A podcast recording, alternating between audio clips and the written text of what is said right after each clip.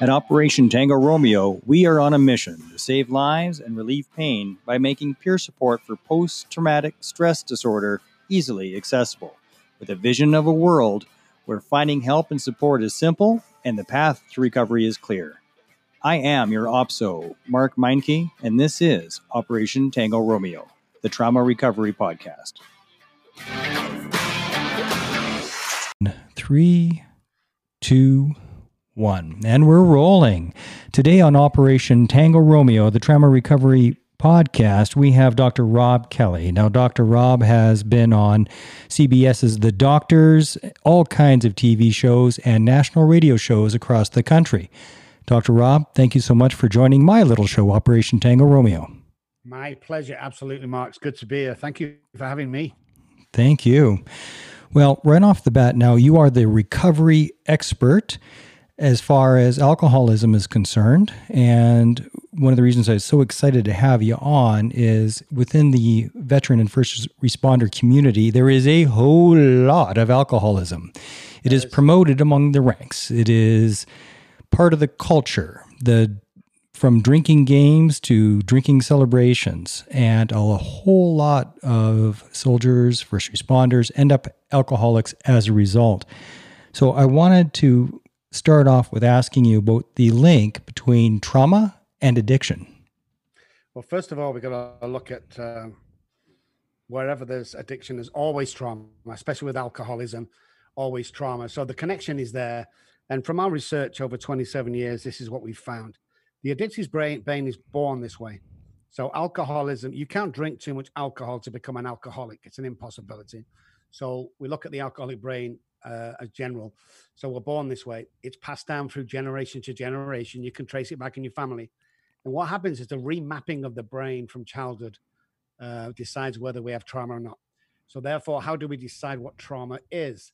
Well, we decided that anything less than nurturing as a child can be classed as child abuse when we're talking about the alcoholic brain.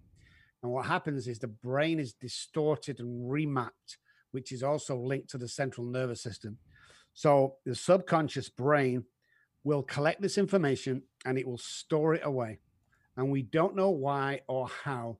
But later on in life, when we start to drink alcohol and the connection is made, slowly but surely that stuff starts to be released into the into the conscious mind, and then the PTSD starts off. Now, PTSD doesn't have to be a war or a huge accident. It can be anything from childhood, anything from your mom slapping you to you're always being told that you're a waste of time and you can never succeed. So that connection's there. It's uh, it's the remapping of the brain when when uh, when in childhood, and and and everybody wants to make a big fuss with it, but the bottom line is that is exactly what it is. That's what causes it in alcoholics. The stress injury, uh, PTSD, um, the new term seems to be OSI if it's dr- directly job related. But what I keep hammering home for uh, for people is that comparative trauma is something you shouldn't be doing. You know, we're not not out here to to um, pull out the measuring stick. Whether I, I've heard terms like, well, they were when they were at the base, they were just flipping pancakes behind the wire.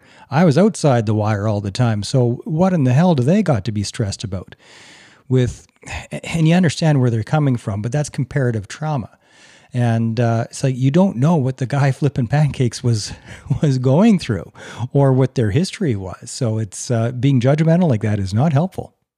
No and and the, and there's more and more and more of this going on is the dismissal of what one counselor calls trauma and the other one calls you know grow up be a man. We have to understand of, of this, once again the childhood remapping of the brain. It's very very important. And and more and more as the years go on we're understanding what's going on with PTSD. But uh, yeah, you've got to you've got to understand that it, it you don't have to see something crazy horrible. You know, it all depends up. Childhood trauma could be, you know, not being told you're good enough, and then later on in life you work for the company and they tell you exactly the same thing. I mean, that is traumatic when you hear it again as an adult but you've been uh, stuff you've been hearing all your life as a child. That can be classed as trauma. Absolutely. And the more childhood trauma that you have, the more susceptible you are to PTSD, the, the less resilient you are because your trauma cup is already right up at the brim before you go to the war or get onto the street and or your job is picking up dead bodies or uh, going to domestic abuse cases or, or whatever your first responder case is. If your if your cup is already full, well, it's pretty tough to decompress after that. Yes, it is, and and that's why we have to look at self care. Self dialogue and self care are very important. And again, we're learning more and more as we go through the decades. Uh, but you have to be real careful. If if you're walking into, I'm going to loosely, please forgive me, war zones, which could be an accident. It could be a, a, an abusive relationship. But when you're walking into there unprepared and wide open without doing any work on yourself, it will destroy you. It will destroy you. And it will feel like you've just come back from Afghanistan, you know, on the front line. I mean, that's it's the same effect. The brain doesn't know the difference between an abusive relationship, I mean, a really abusive relationship, and coming back from a real war. I mean, people go, that's just not right. No, no, it is let's really understand what stress and PTSD is and, and the effect it has on the central nervous system and the brain and try not to belittle it. It doesn't mean you don't have to go to a foreign country and fight and come out to get PTSD or any sort of trauma. It's there, it's real, and it's destroying more people than we like to say. Trauma is trauma is trauma, regardless of the modality. Exactly we have to we have to just understand and run with that. One of the things in your work that's uh, caught my eye and that I quite like is that you're not big on treating the symptoms. You prefer to get to the causation and to treat the problems. So why is that, and how do you do that? Well, if we look at alcoholism or addiction, just because that's my specialist subject, alcohol has got very little to do with alcoholism, and drugs have got very little to do with drugs. So why should we be concentrating on we, we call a symptom?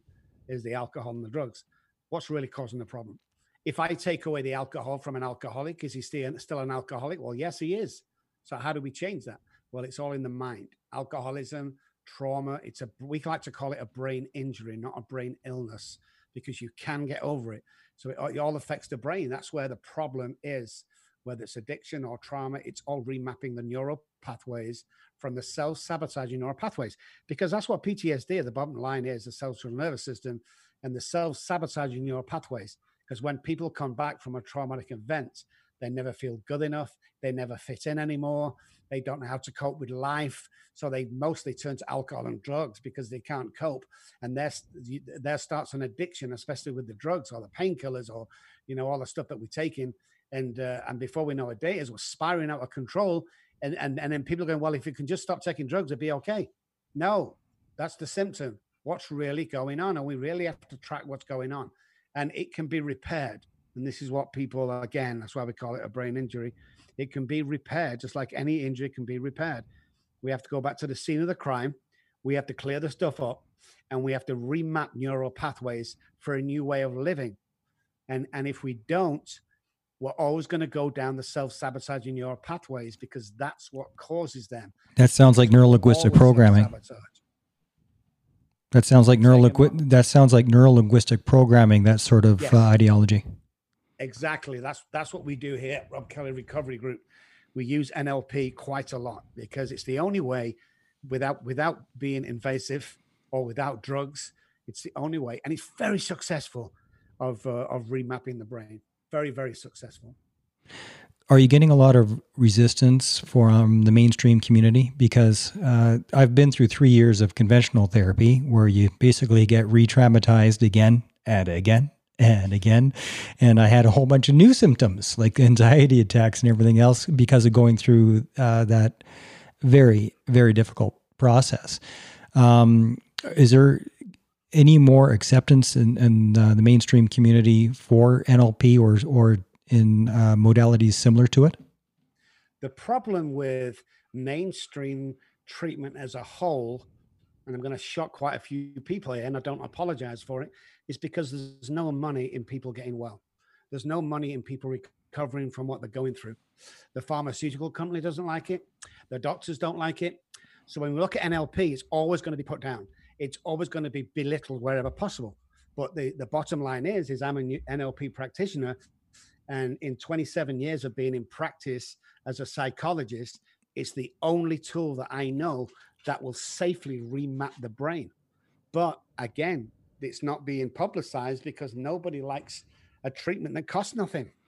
I'd like to p- point out for our for our audience is that uh, you're not some guy with a couple of new age courses under your belt that you got on the weekend. Uh, Dr. Rob Kelly is a double doctor. He has two PhDs, and then in, in addition to that, several certification, including uh, certification in neurolinguistic uh, programming and life coaching.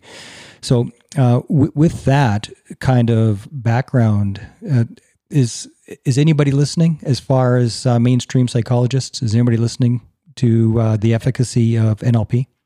Yeah, we're, we're making noises, and and we're being successful uh, so my P- two PhDs in one psychology, one in behavioral science, uh, neuro-linguistic programming practitioner and somatic experience practitioner, which is classed as new wave, even though we've been about for hundreds of years. So we're making a difference. We do this deal to get people well. So when we first started, we were dismissed by a lot of people. Treatment centers as a whole don't really like me because I, I, tend to have a large mouth that, that will blast you any way you want if you try and dismiss our work. And our success rate is around 97%. Usual success rates in treatment centers are around 7%. So we're making that much of a noise. And we're talking, and again, Matt, we're not talking like three or four patients. We're talking about 5,678. I looked it up just for a come on patients that I've worked with. So that, that there's some good studying on there over a long period of time that these cases work. But again, they have to start taking notice because we're not going anywhere. Well, whatever works works. Uh, I don't know if you're familiar with Sue Hannibal, but I'm. Uh, she does something similar to NLP treatment, and I'll talk to you about her off air. But uh, there's got to be a better way than what we're doing, as there's so many people that don't continue. I mean, First, let me back up a second. Three years of conventional therapy paid for by Veterans Affairs Canada. I'm grateful for it. Now, it was an ass kicker, it, you know, and, and still is. It is brutal to endure because um, you're reliving the traumas again and again. But I do, I did get progress. It's been ugly, but I have progress and I'm grateful for it. But there's got to be a better way. We think so. We think so. We did some early work with uh, guys from NCIS and, and guys over at the SAS in, in England uh, from the trauma they come to us. So we, we we've been working with these guys from day one, but we always knew whether it's addiction or trauma, there's a there's a better way to do it because if you're looking at the percentage rates we're looking at of people getting well, combined with the suicide rates of our armed forces, is absolutely not acceptable, especially for us. It's not acceptable. I mean, the way and, and I might be speaking out of school here. I don't know, Mark, but I'm going to say it anyway. Um, the way this country treats their veterans is absolutely disgusting. Um, so there's, there is better work, you know, and, and we've started a, a, wave here, but it's more like a tsunami uh, of treatment that's going to pass on and pass on and pass on. Now, the only problem with that is I'm nearly 60. So I've been doing this for almost 30 years. Whether it'll be in my lifetime or whether it'll be people that, that carry on from what the work and the studying that I've been doing. But one day I'm hoping really soon that we'll turn away from conventional methods and we'll look at alternative ways of doing this because we are successful and it works and we're saving lives on a daily basis. That's how important it is to us. It's not a guy that comes in who's suffering from trauma who sits in front of me for an hour and we send him home. No, we have his life in our hands. We know how desperate and how dangerous this is, especially from people in the armed forces. So we have to be real careful we're all very passionate uh, here at the Rob Kelly Recovery Group, and we've all been through trauma. We've all got well, and we all want to help our next human being walking through the door. There's a lot of talk now about the efficacy of critical incident stress debriefing and resiliency training. So the idea is have the pre work done to make you more resilient. And then when something does happen, nip it in the bud immediately. And I've been hearing from different doctors counter opposed opinions on this. Uh, what's your opinion? I, I don't have a lot of experience, I must admit. So for me to comment on such a method uh, wouldn't be right. I, I would have to study more before answering that. But again, to what you just said, if it works, it works. So if, if some people are getting well, uh, no matter what the treatment is, I think I think it, I think it's all for the good. I really do. I mean, like by NLP and somatic experience and the psychology that we do here, it's not the only way to get well. We open arms any other uh, kind of treatment that doesn't involve drugs. We just want to stay away from distorting the mind further than it is. So when they come here, the real question is not so much do other methods work, but do we need to take drugs for this? Do we need to then start an addiction with something else for this? Or is there a cleaner way out?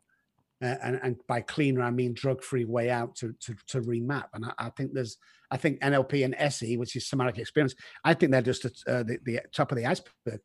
I think the more we go into uh, trauma, especially in the last 10, 15 years, the more we find out, the more we move on. I mean, somatic experience. I mean, if you see a deer on the side of the road and it gets hit by a car, but it doesn't die, for a second it'll stay still, then it'll get up, then it'll shake itself off and it'll carry on.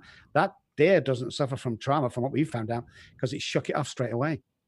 And, and and there needs to be some sort of treatment where we can shake it off straight away when when something traumatic happens and it's not stored in the body because the body keeps count of this stuff. The body does keep count of it. It's incredible the, the the physical effect, the physiological effect that trauma can have on your body. I had uh, a lady on just a couple of days ago. She was the spouse of a veteran, and the physiological effects were so extreme that she was physically paralyzed in the hospital because of stress. Yes, definitely, without a doubt, and causes death. There's a load there, there's a load of symptoms and side effects from just the stress that we see people under. Because and, and, the other thing as well mark is people throw the word around stress too often you know oh, i'm stressed at work i'm stressed i have to change the, the, the brand new tire on my brand new range rover and it's like you know we've got to look at this different types of stress there's the stress that people call stress because they have to go to a nine to five job and there's a stress that damaging the body damaging the central nervous system and the mindset as a whole and i think them two can be treated different. But we have to emphasize that stress is a killer.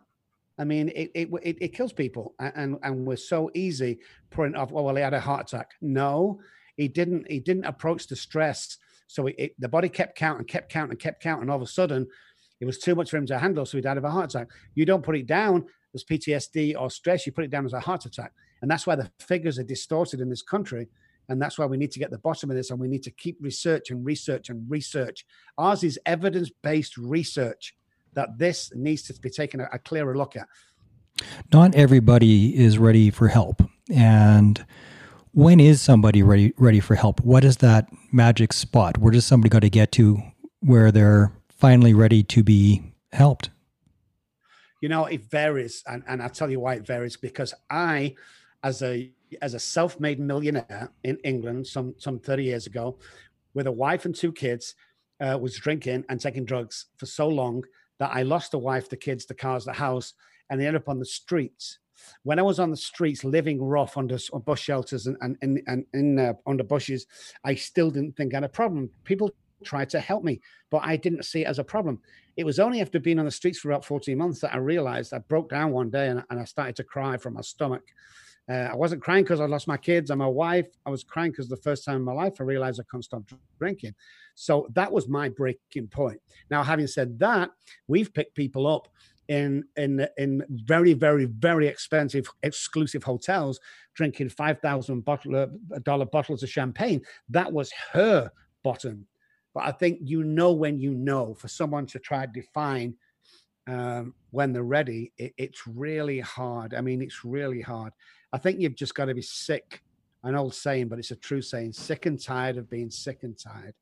What do you, you know, think are some of the barriers to healing?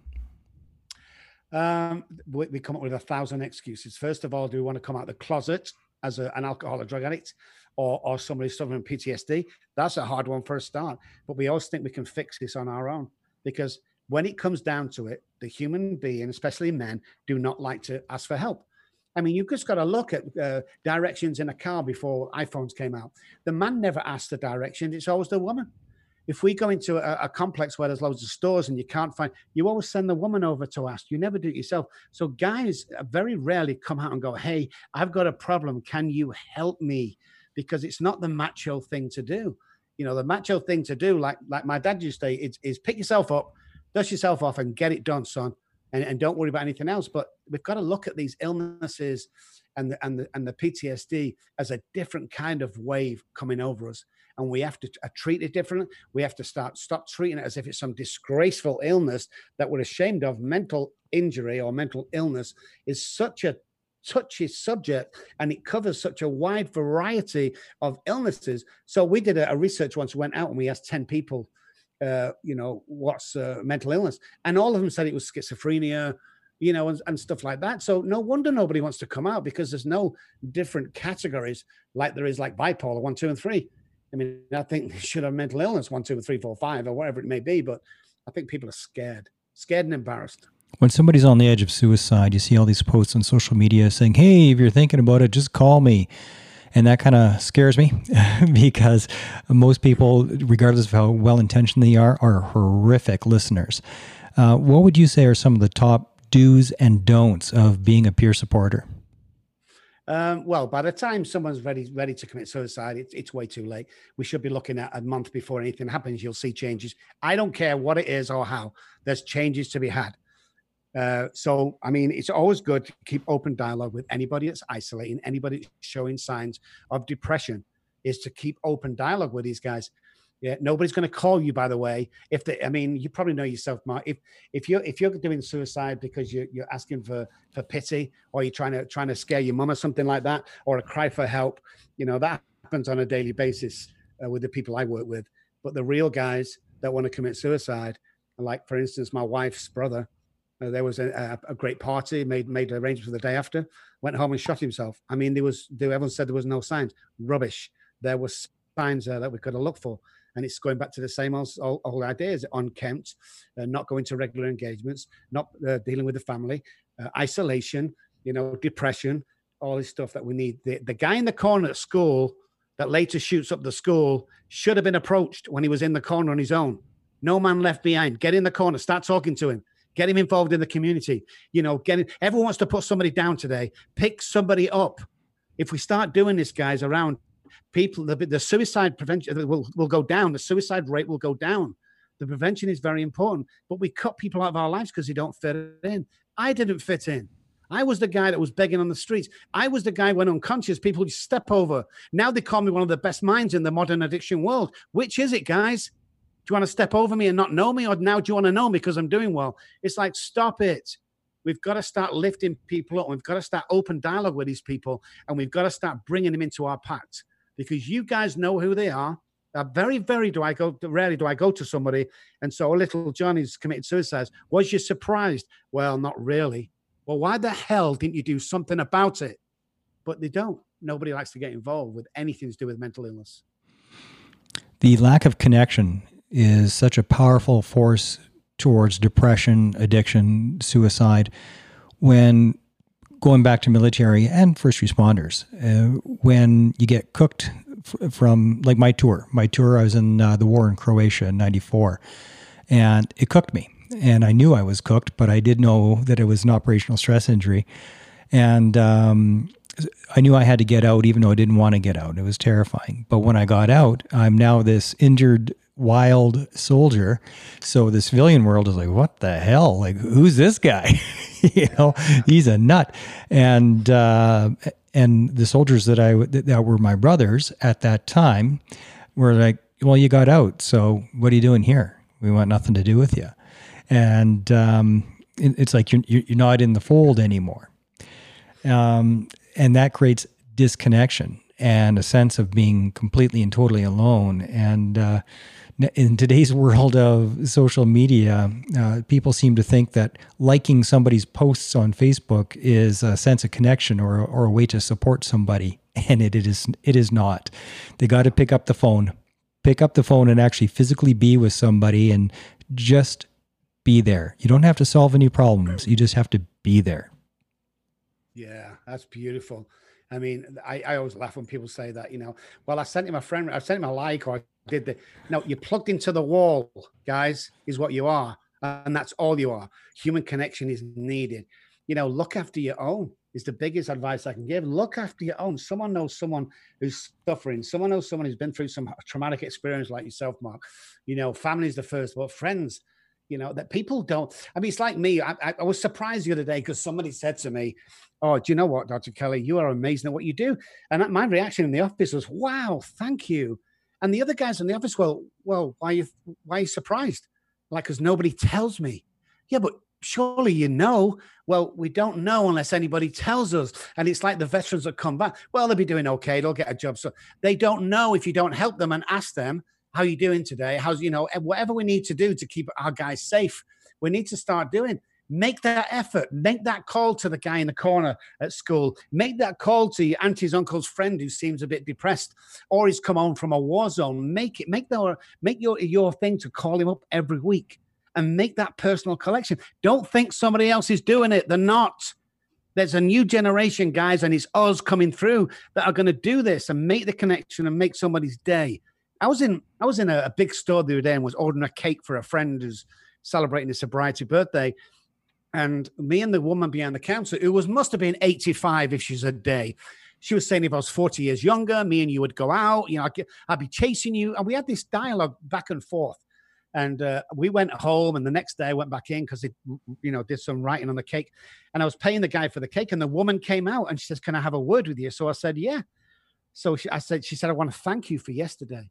So I said, "Why?" We just had a banter. He said, "No, you don't understand. My husband died three months ago, and yesterday was the first time I could actually come into the store without breaking down, and you made me laugh." I had no idea I'd done that, but because I'm outgoing and do these things I probably saved a life. I don't know. But the things is, lift somebody up rather put them down, make somebody smile. You know, compliment three people every day. That's what I do. You never know who you can help by that phone call, you know, but it has to be a personal touch. Sending an email or a friend request will not cut it. We just won't cut it today. One of the best ways to put yourself in a good mood and to heal yourself is to help somebody else. And it doesn't take much. You don't need a PhD to help somebody. You need to know how to smile and to get out of your own head enough to remember that other people are maybe having a day. And just a simple smile as you're passing some stranger is enough to to have them smile back and and lift them up just a little bit. It doesn't take much and you can never discount the power of your words. A lot of people they believe well who am i to lift anybody up? I'm i'm nothing. I don't think i'm anybody. Uh, but yet, I, I, think about one of my cousins who uh, has he's got a pretty rough life uh, and doesn't think very much of himself. But there's been a couple of moments where he said some kind words to me that meant the world and have stayed with me 30 years later. Uh, because of him, I went to college just because of a few words of encouragement. You, you, you know, that's a that's big a few words of encouragement, and I went to college. And because um, I wasn't getting that from anywhere else. So we all have the power to lift somebody else, no matter what you think your station is in life. A couple of kind words are free. Just be kind. Unbelievably free. And you know something? When I say thank you to somebody and everyone's the same, or I compliment somebody, my, dopamine's released in my brain. Well, sure. It's a natural occurrence. So I'm fe- I, I like dopamine. So I'm feeling good anyway, you know? And and if you get up in the morning and go out and make it your day every single day to compliment or smile at three people during that day, you will never know how many lives you have saved. And and don't let anybody tell you, oh, that's a bit dramatic. No, it's not a bit dramatic. You know, the old saying at school is sticks and stones will break my bones, but words will never hit, hurt me is wrong. A word, you know, will hurt somebody. We need to be the people that are smiling. We need to be the people that are thanking people. We need to be the people that are going, hey, that's a great dress you've got on today, or that's a great coat you've got on, guy. You these are the things that make people's days. And I say this after nearly almost 30 years of experience of, of doing this on a daily basis, is you never know who you're going to affect. And don't belittle yourself you, you, are very powerful as a human being when you've got something nice to say to somebody. Very powerful indeed. And you need to realize I mean, I don't care where you come from or what you're doing or even how much stress you're under yourself. If you make that human connection and thank somebody or smile at somebody, you will feel better, believe me. It's very hard to be kind to someone, communicate with someone, smile at someone, and depress yourself. It's very, very hard. Earlier on, you're talking about stigma. Uh, you sort of alluded to it, but I'd like to hit that straight on. What's uh, the best way to reduce stigma of mental injury?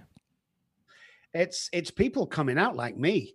You know, I am not anonymous, and no one wish do I wish to be. It's people coming out that going, "Hey, look at that guy; he's very successful, but he's an alcoholic." Wow, because you know, alcoholism, addiction, PTSD, it's all treated the same. I mean, it's like there's an old joke about the guy being in the bar, and the guy said, "What do you want to drink?" And the guy says, "You know, uh, I'm an alcoholic." And he, he said, "What do you say?"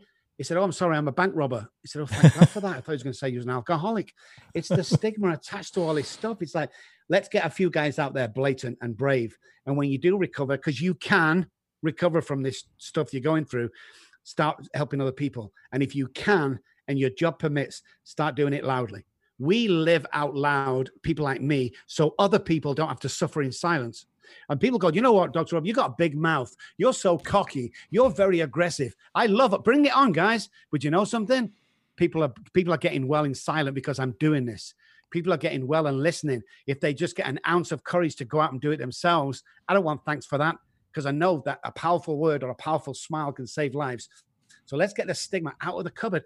You know, we are now, even now, after 80, 90 years of, of alcoholics kind of uh, being treated as if it was a disease, we are where the the gay community was 30 years ago. I mean, I mean, every it's accepted today. You know, if you're gay, bisexual, you know, whatever, nobody cares anymore. Fine. It's fine. No who cares. Nobody cares. alcoholics, it's like, oh, we still got that thing, and that we need to be loud. We need to be boastful. We need to be brash, and we need to start making a name for ourselves. I heard the uh, tagline just a couple weeks ago: "Recover out loud," and I just love it. I was doing a veterans ride uh, across Canada, veterans ride on motorcycles, and somebody had said that to me, and uh, ended up doing a podcast episode on recovering out loud. So important, and and that's a big part of uh, like it's not easy to start your own trauma recovery podcast. Put your hand up and say, "Yeah." I've got some issues, you know. But if I don't, then other people don't know that it's okay. Like, and uh, that, and that's, you know, you say that, Mark, and, and you, you sit there and, and you, you don't know how much power you're having. You don't know how many people you have saved for being that one guy. Yeah, I've got problems, but I'll do a podcast. Because if you think I come on any podcast, I got better things to do than come on any podcast. You were you were targeted for a reason, and the reason was that would some Courtney has listened to some of your shows. This guy's affecting and changing lives on a daily basis, Robb. You need to get in contact with this guy. So I, I love what you do, Mark. And, and I want to thank you from the bottom of my heart for what you do. Especially the guys that have been through you. It takes a lot of courage to stand up and do it. And do it as good as you do it, by the way, because that's what people are looking at. Look at Mark, he's been through it, but look at him now. He stood up despite all the stuff that could have come your way you know, the hassle and disgrace, but they haven't. People are listening to you on a daily basis. I couldn't wait to get on this podcast today because you, in my my my view, is are a, are a hero for doing what you do, and and it's needed. Like you do it with such class, Mark. I just do it with a big mouth. I, you know, I just wish I could be as class and, and, and as calm as you, but it, it takes all sorts. But man, thank you for what you do. You make a difference, man. I'm telling you. Well, that um, to say that puts a lot of wind in my sails is an understatement. So thank you, thank you so much for for for saying that. It's a bit off putting for me to hear it. it's it's tough to hear, and I'm a little choked up. Uh, might even missed up here, but uh, thank you very much. It is super important, and and with that, um, if people are looking for your services uh, and they're looking to recover with your help, how do they find you?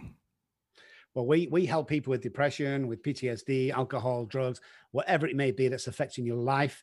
Uh, robbkelly.com. I also spell my name with two B's. So it's R O B B K E L L Y.com. Uh, or you can jump onto the internet and just put Dr. Robb Kelly in. All the platforms will be there. It'll all be cool. And one thing I will say is the last thing my daughter said to me before the authorities took him off me was, Daddy, Daddy, please stop drinking. There is a book on Amazon called Daddy Daddy Please Stop Drinking. It's my book. And the only reason why I mention it is because no monies are taken back to us. Every single, not profits, but every dime spent on that book goes back into the communities. People who have been to war, people who are suffering from PTSD, people are depressed, alcoholic, and drug addicts. It all goes back to them. We're not taking a dime off that book. So if you want a good read, jump on there and then pass it on. And if you just want to read electronically, it's free of charge. So I'll have a look at it and just, you know, just send me an email and say how, how much you enjoyed it or not, as the case may be. And of course, I'll have all of your links in the show notes so that people can find you. And um, uh, please stay on the line after I stop the recording here. You're listening to Operation Tango Romeo, the Trauma Recovery Podcast. Today's episode of Operation Tango Romeo is brought to you by our wonderful sponsor, the Vancouver Island Works Project. Vancouver Island Works Project. They are providing us at Operation Tango Romeo with a premium website. They're building it for us, populating it. They're looking after everything that I don't know how to do. If you are looking for a website for yourself, please check out the Vancouver Island Works Project, VIWproject.com. That's Victor India Whiskey Project.com. Now, they do a lot more than just websites. They do a whole bunch. Please check out their services on the service tab on their website at VIWproject.com accounting, bookkeeping, uh, Microsoft and Adobe training, social media management, you name it. Now, the website is that they're building for us is just under construction right now. It'll be up and running probably in a few weeks. There'll be a big announcement about that. But Vancouver Island Works Project.com is supporting Tango Romeo. Thank you for that. Thank you, Manny Mandrusiak, who I served with. And please check them out, man. Check them out. Get a premium website for yourself.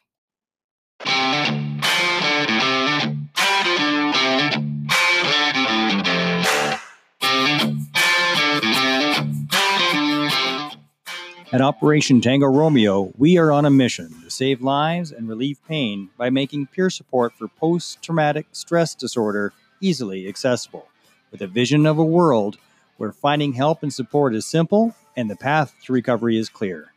I am your OPSO, Mark Meinke, and this is Operation Tango Romeo, the Trauma Recovery Podcast.